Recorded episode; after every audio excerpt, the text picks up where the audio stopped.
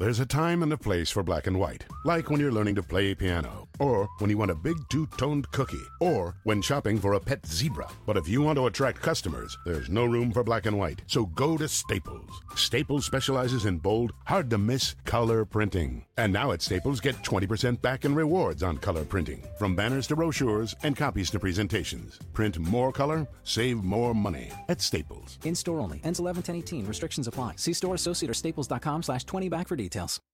I will talk for 12 straight hours about Panthers versus Detroit. I don't even care. I did that last night. Um, 12, 12 straight hours? no, we're we're we're talking, and the guys at Pride of Detroit are pretty cool. You know, we're talking, and you know, they they had questions about Brad Kaaya because course they did. apparently he's there, Brenton Bersin, uh, when he was in Detroit, and they like he has his own fan club and all the other shit, and they were all they were you know wanting to know how he was doing in Carolina, and all that, and I you know of course told him about the Facebook brigade that wants him to start, and they thought that was great.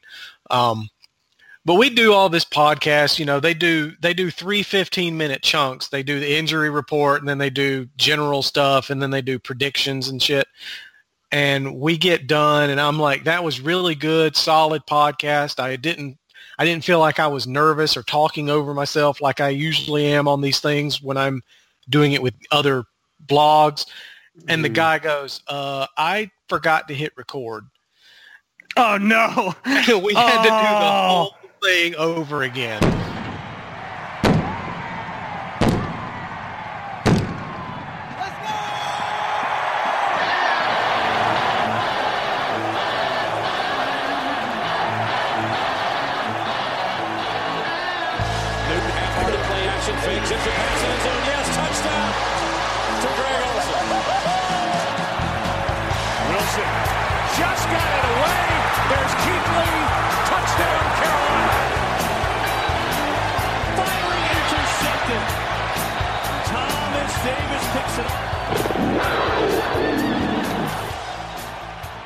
Hello, not welcome gonna the Fourth and Short podcast. Jon, did you, you see where Nick Batum is going to be out for like I was, weeks? I was gonna not interrupt him today, but then he started talking.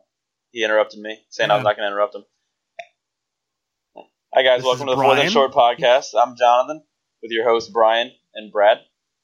How are you Hey, guys doing what's up? tonight? Great. All right, I quit. I'm done. It's the last podcast for me ever. We got to finish this one first. We already started. Uh, yeah. All right, you can go now. I'm done with my hosting. It was too hard. Oh my, oh my God. All right, so we've already had our intro. That was just a train wreck. I Um, thought it was pretty good, but I, I thought it was pretty good myself. It's probably one of our best ones. yeah, the the best one actually, well, thanks. and this is our best episode yet. Um, so we got the Detroit Lions coming up. Um, wow, I've, I'm really shook right now. Hold on. Uh, um, The worst So- one yet.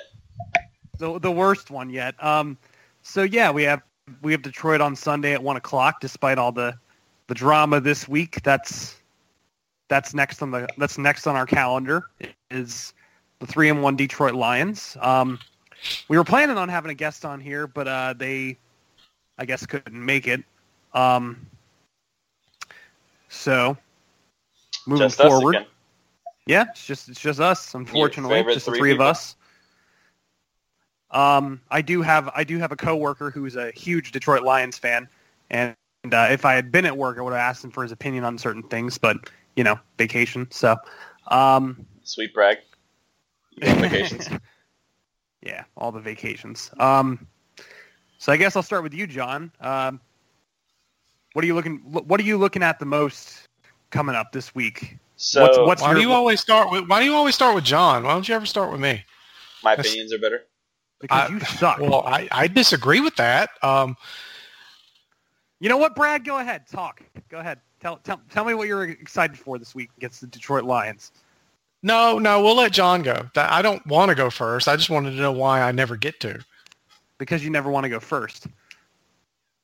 But you never ask. So Mm-hmm. Oh man. Okay. Uh, well, since I write about the the defensive previews. I that's kind of what I know more about going into the game.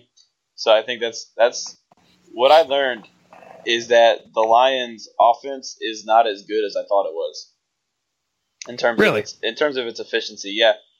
Like they're I think they're tenth in scoring, but they're somewhere in the low twenties. They're like like twenty eighth or something in total yardage, or at least they're twenty eighth in yards per play, and then they're like twenty sixth in yards per pass and twenty fourth in yards per rush.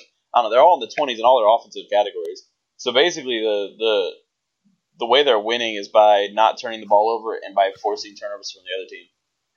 So I it's one of those things where it can't. I don't think it's one of those things that can be counted on all season, and it means I feel like it's a it's the door is open for us to win just by playing like the Panthers play, as long as we don't turn the ball over. I'm actually pulling up their depth chart and injury report right now.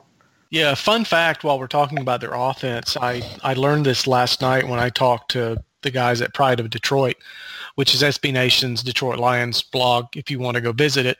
Um, Be nice. They haven't had a 100-yard rusher since 2013 when Reggie Bush did it. Reggie Bush, jeez. Yeah, it's you know it's been like almost four complete years since they've had a 100 yard rusher in a game. So you know if, if we can continue that streak, I think we'll have a, a really good chance at winning. Yeah, and they don't really seem like they have the. I mean, Ameer Abdullah is not horrible, but I feel like he did. I'm He's also hurt. He's on their injury report. Yeah, Uh, both of their running oh, backs is. are actually on their injury report. well. Abdullah practices because- full today, so I'm sure he'll be Yeah, him and Dwayne Washington are both um, knocked up, and I'm not sure who their third string running Knocked back up. is. Yes, they're knocked up. You're probably hard to play if that's the case. Um, it, it is yeah. hard to play that way. they do have Theo Riddick. Yeah, Theo Actually, Riddick's their Theo like, Riddick is their other guy. I never can remember who Theo Riddick is.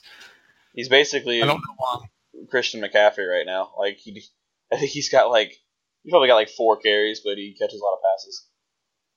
Yeah, he's their pass catching back. He's uh pretty much all he's good for at Which the moment, would- from what I've seen. Yeah, apparently that, that's not any good. I don't know why people would do that though. Apparently that's no good for your team. Yeah, he's yeah, got that's a bad, No. that's a bad, bad look. If he's gonna catch passes, put him at wide receiver. he's got yeah. Theo Riddick's got 14 carries for 23 yards so far this year. Wow. And that's with a long of 11. So his other 13 carries have gone for 12 yards. That's not bad. Not bad at all, Theo. D- despite the concerns about their rushing game, they're three and one and two yards away from being four and zero against the Falcons. So yeah, I know. They're I- they're nothing to sneeze gen- at. yeah, they're they're definitely nothing to sneeze at, and I genuinely think that a lot of Panthers fans are kind of downplaying that team. Um, Matthew Stafford's obviously a pretty good quarterback. They have Marvin Jones and Golden Tate, who are good wide receivers, and apparently their defense is pretty good too. Yeah, their Um, defense is much better than their offense. Darius Slay is one of the better defensive or uh, defensive backs in the NFL. Um, Glover Quin was a former cornerback for them that played really well at safety. Um, Ziggy Ansah, Haloti Ngata, you know, those are two really good defensive linemen. Apparently, Paul Worrilow still play, plays for them now, who was a longtime guy for the Falcons. Um, I feel like I guess BW. Well, like, I feel like you could just like list off their whole their whole roster off their injury report. yeah, it's a long injury report. Let me see how many people are on it. It's got one, two, 14. three, four, five. Yeah, my God, that's so many. Jeez, I mean, Yeah. the Panthers' injury report's huge too, though. the Yeah, Panthers' injury report is uh, 16 people. Now, when you're looking at our injury report, are you looking at the one that has Matt Kalil on it now because he was added late? yeah. yeah, I'm looking at the am. one on the Lions site because they have both teams up. Now, Jonathan Stewart and Charles Johnson are both listed on there, and it's but they're both not injury related, so you can kind of you know not list them. Yeah, Julius Peppers is kind of curious too because yesterday he was listed as a vet day, you know, no injury, rest, and today's listed with a shoulder injury. So I don't know. I don't know what the deal is there. I don't know if he just it was sore today and they were like, "You're not practicing because you're too important, but we have to put shoulder," or if we really need to be concerned. You know, I, I don't know. Well, what the deal is yet. he had the injury last week and he played through it. I can't imagine it's gotten worse because he didn't he didn't miss any of the game. I'm wondering if maybe it's a thing where it's like if it's two consecutive vet days, if you have to list it as an injury. It could be. Yeah, I don't know. The NFL that has weird rules random. about all that stuff. yeah. Yeah, it's stupid rules. Like like them removing All because prob- of Bill Belichick. Like they removed the probable designation like that actually mattered. Like they're like you know this is pointless. Like why do you, why do we have the probable designation if most people that are listed as probable play? That's exactly why you have the probable designation. So that Well- called, so if they're listed as probable, you know they're probably going to play. Well, the reason they did that is because Bill Belichick would list like the entire team as probable. I mean, he's not wrong. I mean, he's not wrong, but you know, it just it made it unnecessarily confusing. And the NFL was like, you know, we need to we need to stop this, so let's make it more complicated. Yeah, so now now there's like now there's even more. I feel like now there's more gray area though, because now if you're like a seventy percent chance of playing, you can't be probable anymore. Now you're questionable, even though you're probably going to play. Yeah. So, way to go NFL! Way to solve that non-existent problem. So, BW, um, we obviously got into what Jon is excited for the next game. Uh, what are you, what are you excited to watch for? What are you what are you watching out for in the Panthers Lions game?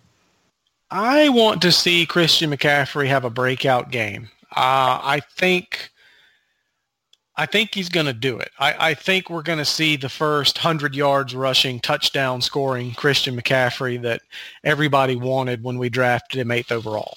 I would love that. I agree with you. Because Yeah, I mean, go ahead, Brian.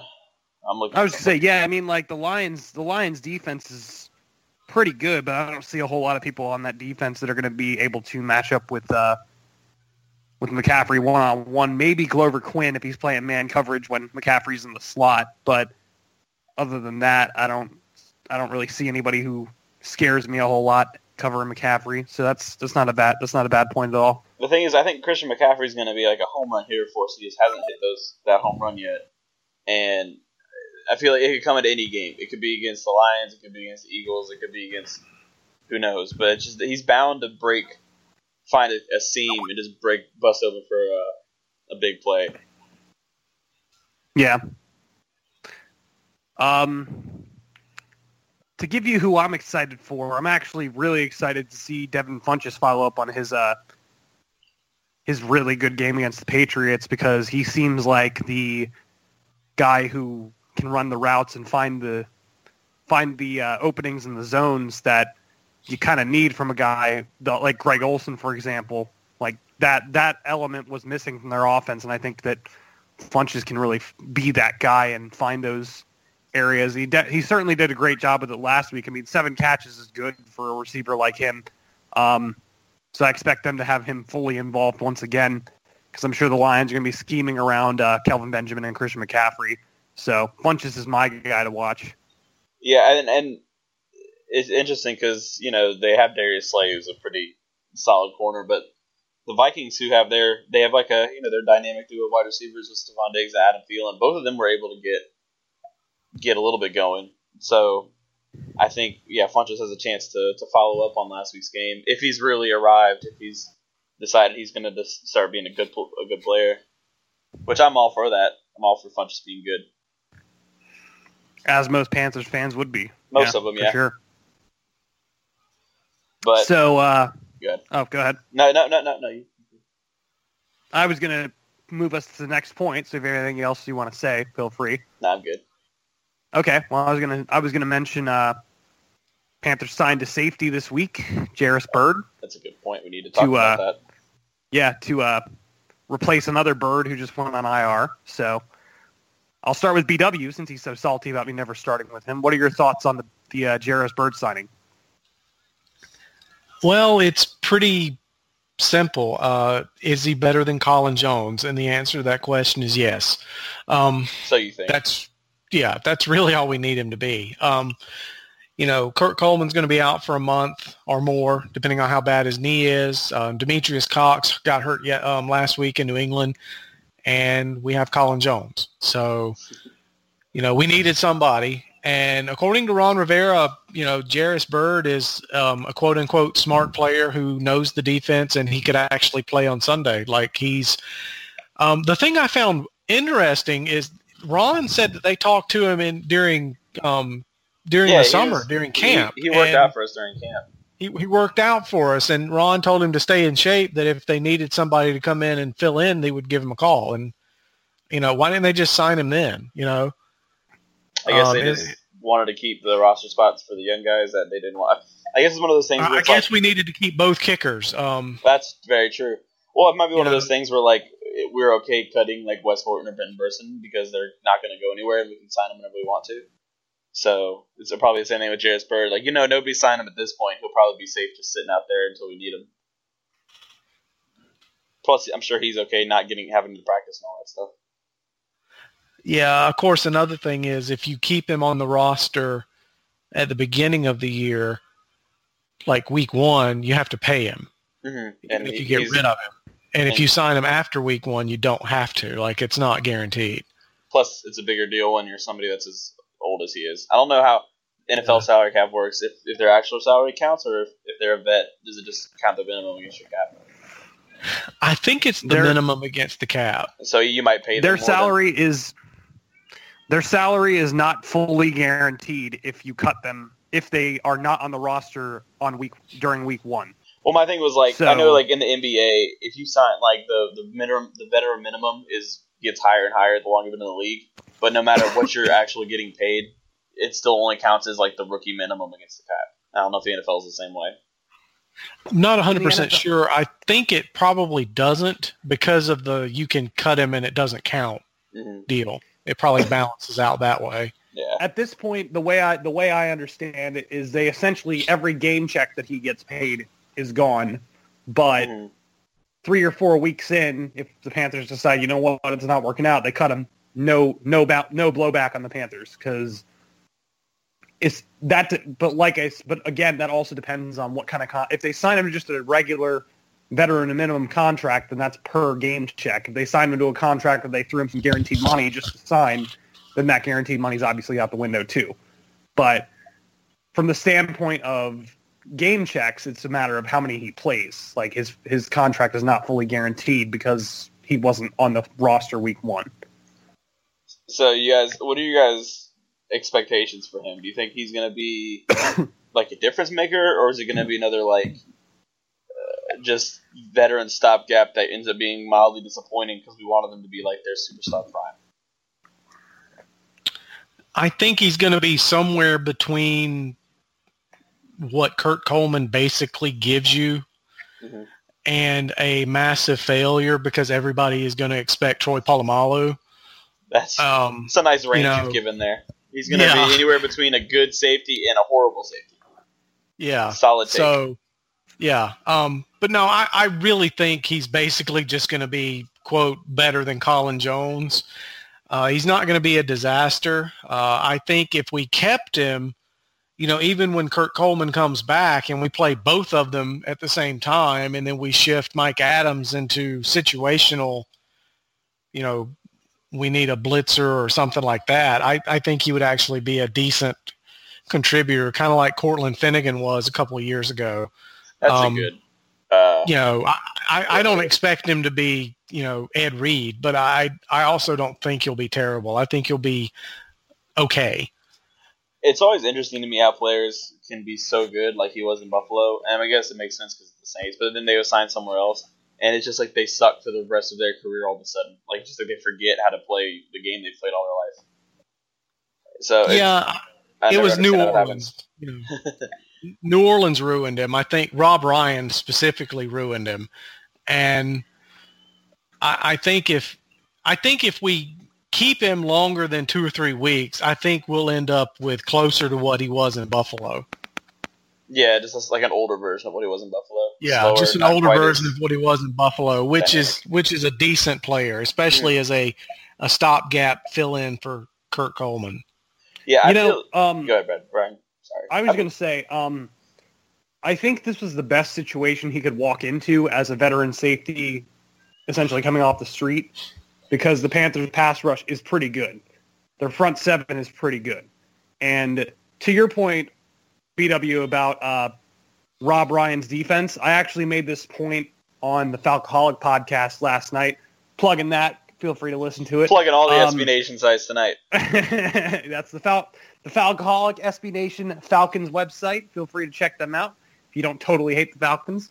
Um, anyway, so essentially, like one of the biggest issues that I heard from the Bills before Sean McDermott took over was that their defense was way too complicated.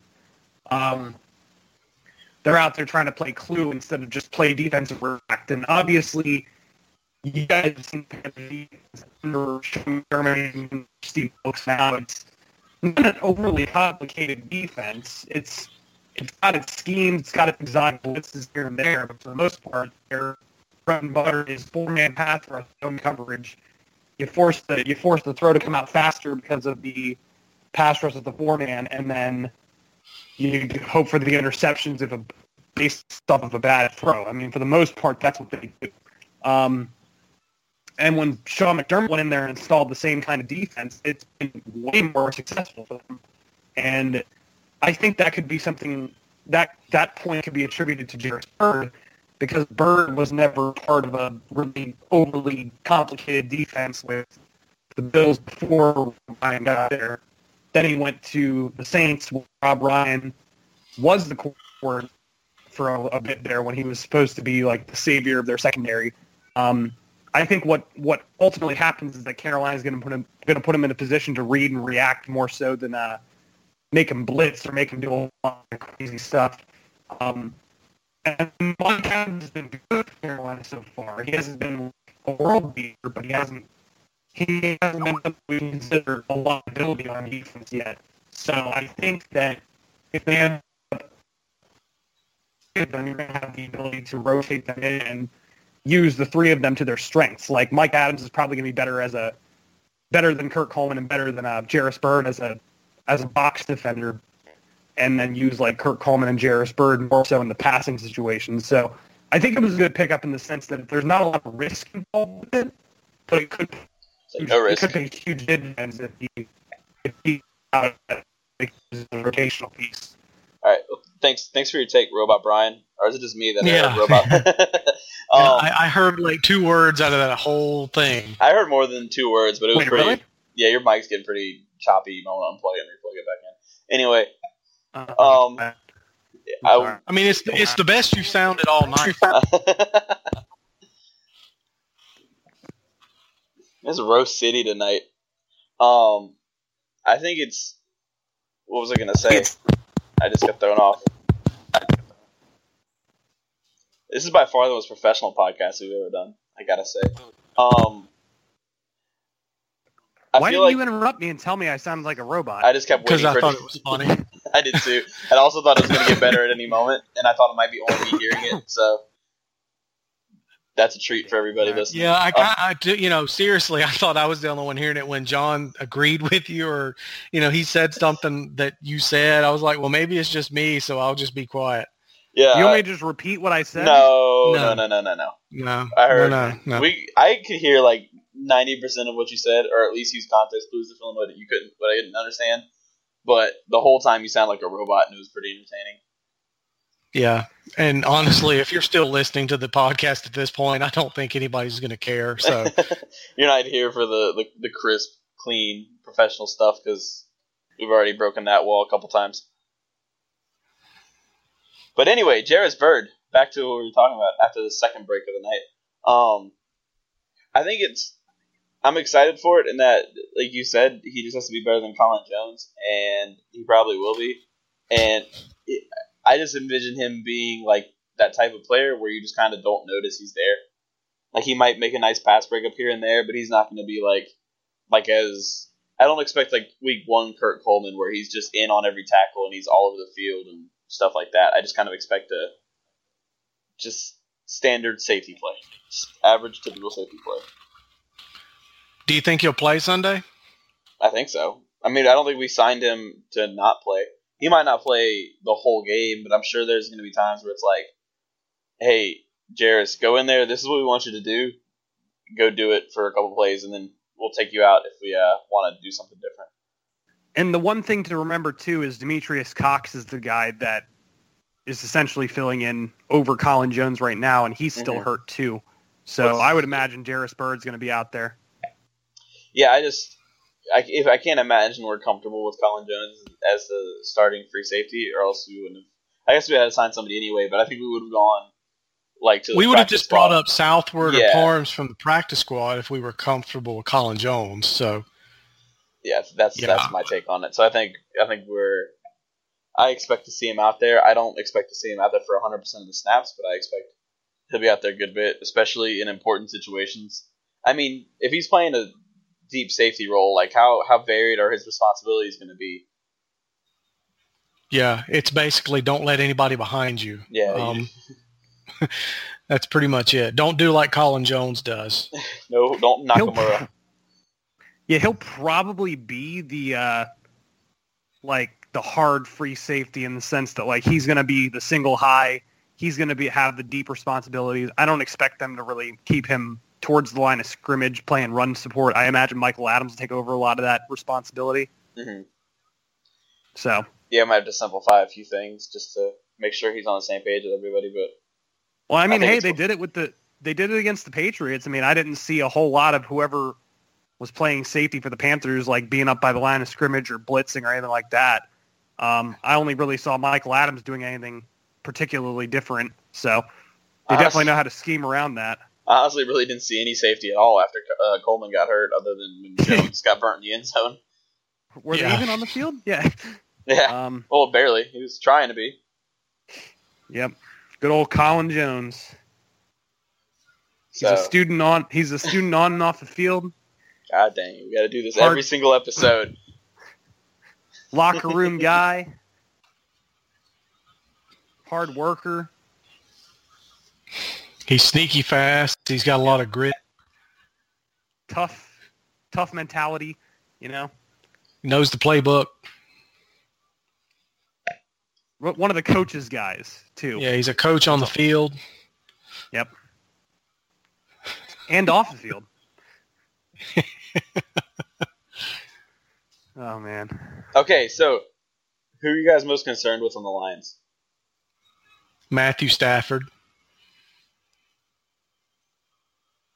Brian. wow, great, great response. Um, Dude's a really good quarterback. I mean, he gets a lot of crap, but you know, the Lions made him the highest paid player in the league for a reason. He's he can sling the ball. I mean, he's really good. He doesn't though. Um, the guy that concerns me the most is Ezekiel Ansah, simply because he's going to be on Matt Kalil, and that's bad. oh God, bad yeah. That's my Wow. mine was. And he gonna- could potentially be lined up on Amini Silatolu too. That's even worse. that's gross. oh Jesus. I was gonna say. Yeah, I mean, it- like, Yeah. I was gonna say, like, as far as Matt Stafford goes, like, you know, he's an upper tier quarterback. The Panthers did relatively okay against Tom Brady, but the Patriots don't boast a guy like Ziggy Ansah, so that's a problem. It's a real problem for that for that offense. yeah, that's that's a mine would definitely be Z Yansa on defense, and then probably Matthew Stafford. I feel like I don't know if it's because they're trying to like make him take care of the ball or what, but they've really made him into like 2012 Tom Brady, where he just he just kind of gets the ball out quick to receivers uh, in the short area of the field a lot more often than he just pushes the ball down the field. And with that, I would probably say I'm more concerned with Golden Tate in particular on offense, just because he thrives at making people miss and getting yards after the catch and stuff.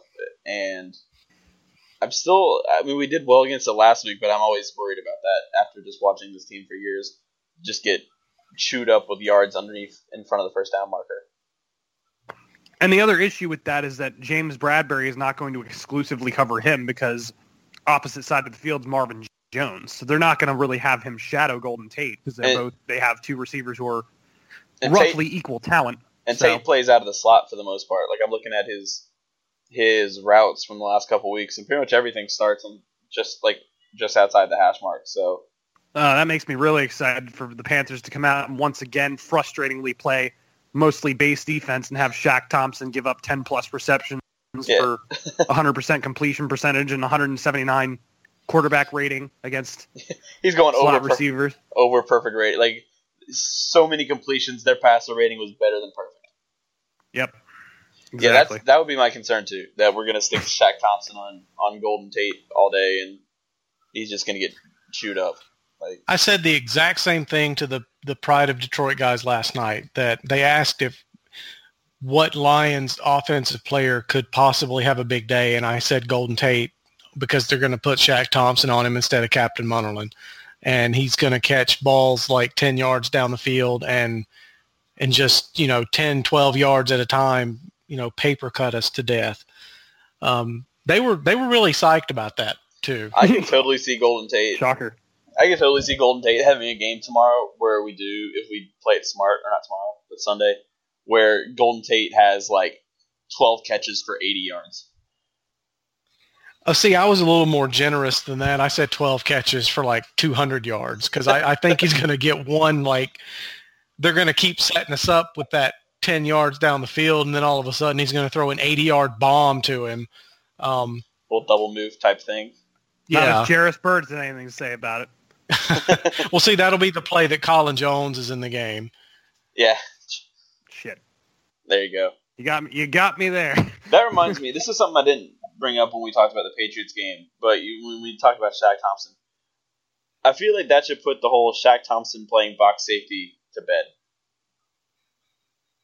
Yeah, we Here- we should not be using him in that role. We should be playing nickel, straight nickel with um, Captain Munnerlyn. So here's my take on that. Theoretically, that idea of using Shaq Thompson as like your big nickel guy works, but that's only against an offense that's basically being playing base personnel and using a tight end as like a move guy. Yeah, Um, my idea of that would actually be um, like the Chiefs, for example.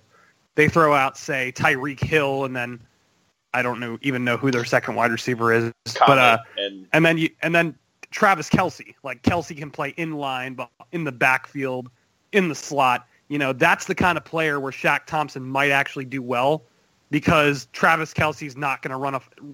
Travis Kelce doesn't run a four three forty. Um, so that's the that ideally is what you want Shaq Thompson for. That said, I don't understand why you have Shaq Thompson covering Michael Thomas or Julian Edelman in the slot, or not Julian Edelman, uh, the other white wide receiver for the Patriots. Danny Um, Amendola and Chris Hogan. Uh, yeah, Dan- Danny Amendola or Chris Hogan. Um, those those make no sense to me because those guys, Shaq is not cut out to cover them because I don't care how fast Shaq Thompson is, he is, does not have the change of direction ability that a defensive back does. It's just not possible. Exactly. Even if you put Kuechly in that role, he can't do it. You know, like so. Yeah, and that's what frustrates me because you you know just as well as I do, we're going to see Shaq Thompson lined up against Golden Tate, and Golden Tate's going to win that matchup nine times out of ten. Watch watch Shaq Thompson come out and have like three picks on Sunday and just shut of us course, all up yeah, to, pro- to Yeah. prove us wrong, Golden Tate will be held to no catches, you know, negative eight yards, um, and Shaq Thompson will have three pick sixes. Shaq Thompson will have the highest ever rated outside linebacker slash nickel linebacker grade with PFF. Obviously, subject to change after review. He's gonna have a 105 grade. Yep. Yeah, I just I like like that was something that I just that I thought was being talked about more than it needed to be, and then it makes no sense to have him playing any sort of defensive back role, whether it's safety or nickel, when the other team's running out there, running three wide receivers out there. It doesn't work. I don't know if we got that idea because it's like, man, he locked down Larry Fitzgerald, but Larry Fitzgerald's essentially a small tight end at this point in his career. And Yeah. CP will blow you up because CP because I made that point and CP lit me up in the Slack chat about it. Um, he he did line up against Larry Fitzgerald, but he only actually lined up against Fitzgerald once in a passing down. so So shut him down. maybe that's what may- may- maybe it's just that may- maybe it's just that the coaching staff saw something different than than CP did, but he he really he really sat me down and oh, he sat he sat me down, took the box and opened it when it came to that. so Well, the Yeah. idea of using Shaq as a big nickel or uh, safety. well, not, just the idea that Shaq Thompson shut down Larry Oh. Fitzgerald. I got you. Yeah, that's been the thing that people have been Yeah. saying. I never went back and checked it or saw that exchange. So even more of a reason That was a while not- ago, obviously, but yeah, even more of a reason to not pretend that Shaq Thompson can play anywhere other than linebacker. Well, like I said, he can, but it has to be in a situation Well, yeah. where the offense is rolling out their ran- their base personnel and just lining them up all over the field. That's where theoretically it works. Yeah, I agree with that. Where they're where they're Yeah. going with like 21 or 12 personnel, where there's no there's two wide receivers on the field basically. Yeah. Which yeah, that makes sense because then he's yeah he's he's matched up physically with somebody he can keep up with, and not Exactly. Chris Hogan or well Danny Amendola is our slot guy or Golden Tate or any of those other guys. Any of those guys who are, you know, coaches on the field, hard workers, you know, sneaky fast. Those are the guys he can't be lined up on. So, Well, luckily Yeah. the Lions don't have anybody like that. hey, Zach Zenner, don't rule that guy out. Speaking of him, I was just looking at their their last couple games. He had a solid three carries for zero yards last game. Is there? Speaking of him, is there anybody who looks more goofy running with the ball than Zach Zenner? Greg Oh, Teddy Bridgewater. No, Greg Olsen has nothing on Zach Zenner. Zach Zenner looks like well, I guess Greg Olsen does to an extent. Zach Zenner looks like he's scared and about to fall at any second when he runs, which is not at all this year because his longest carry on the year is three yards. But I remember when he he filled in at the end of last year and he broke a couple yard, a couple big runs on uh, catches or handoffs, and he ran and it looked like he could trip over his own eight feet at any moment, and he looked like somebody running from a monster in a horror movie. Wow, it's very specific, but It's it's very true. You need to watch him run and tell me I'm wrong. I guess we'll see on Sunday if he takes any carries. No, he won't apparently because, like I said, he's he's gotten carries in two games. In the last two games, he's gotten for the for the season he has six carries for five yards. So I'm not very I'm not particularly worried about him. Uh, wait, wait, no, that's sorry, that's wrong. No, that's right. Never mind. Yeah, I'm not particularly concerned about You, him. you good? No, I, I am now. Yeah, ESPN was lying to me All as, right, as they tend so, to uh, do. Hitting that, uh, I think we've hit that half hour, potentially longer mark. I don't know. We've been on here for a lot longer than we've been think recording. been like but uh, I think it's been like 40 minutes. Um, so yeah, I'll I'll start with BW once again, so that he doesn't feel left out. Uh, any lasting remarks or thoughts prior before this uh, Panthers Lions game? Um, go Panthers. Uh, Great take, thank you. yeah. This is why I don't ask for you first. Um, Yeah, yeah I, I, I get to talk first, so you can I steal my gotta- ideas. Time to think. Yeah. Yeah, build off of my thoughts. Uh, all right, Jon. Uh, what do you what do you have for us? Um, I think that the Panthers have a very real shot at winning this game. I think the Lions are very good. I think, like I said, I think the big the determining factor, as has been with all the Lions games this year, is going to come down to if the Panthers can take care of the ball and if they can force turnovers on the other side.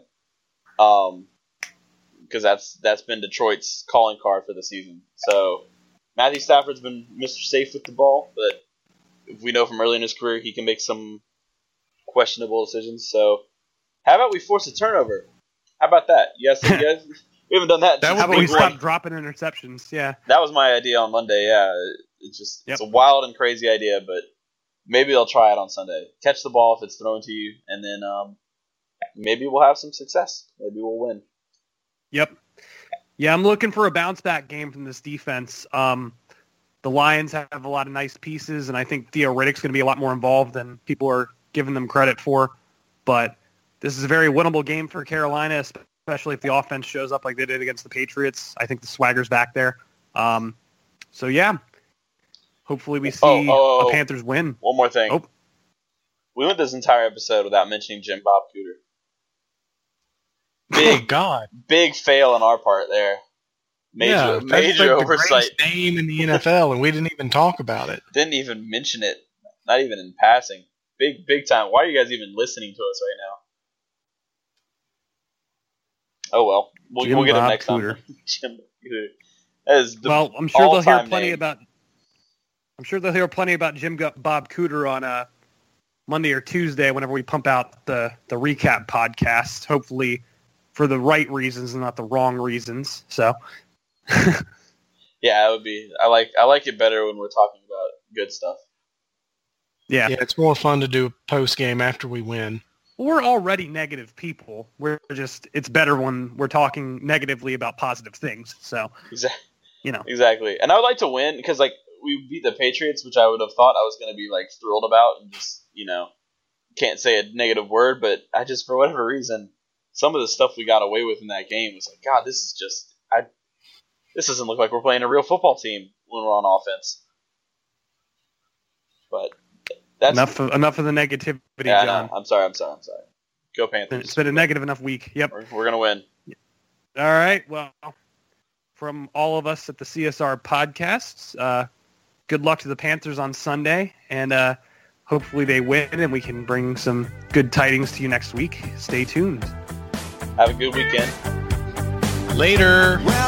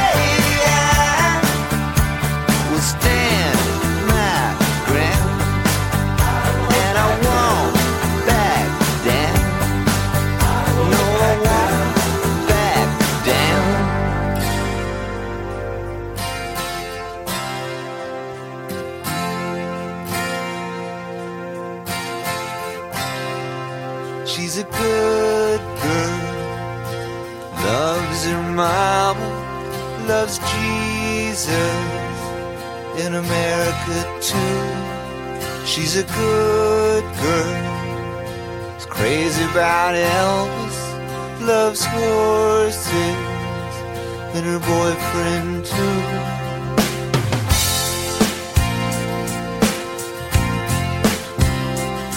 And it's a long day living in Reseda. There's a freeway And I'm a bad boy, cause I don't even miss her. I'm a bad boy for breaking her heart.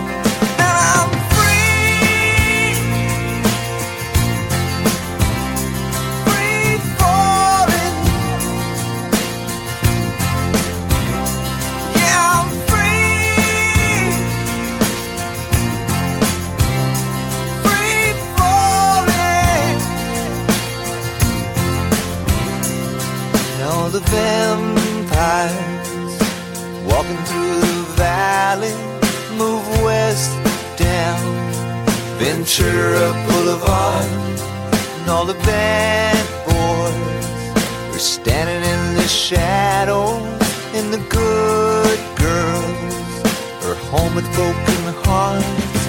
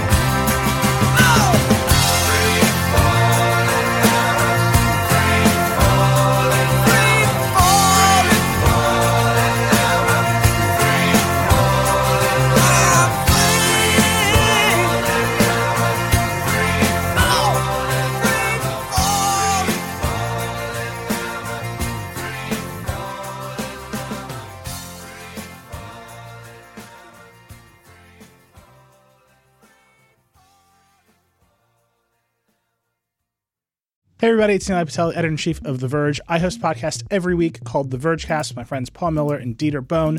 We've got a rotating cast of characters from our entire site, which is about technology, how it impacts culture, and how that is all a big cycle that causes us to have a wide variety of feelings that you can listen to every Friday. We've done over 300 episodes in the six years since The Verge has been around, but you only need to listen to one, the latest one, to get caught up on everything in tech news. Vergecast is on Apple Podcasts, Spotify, everywhere else you listen to podcasts. Check it out.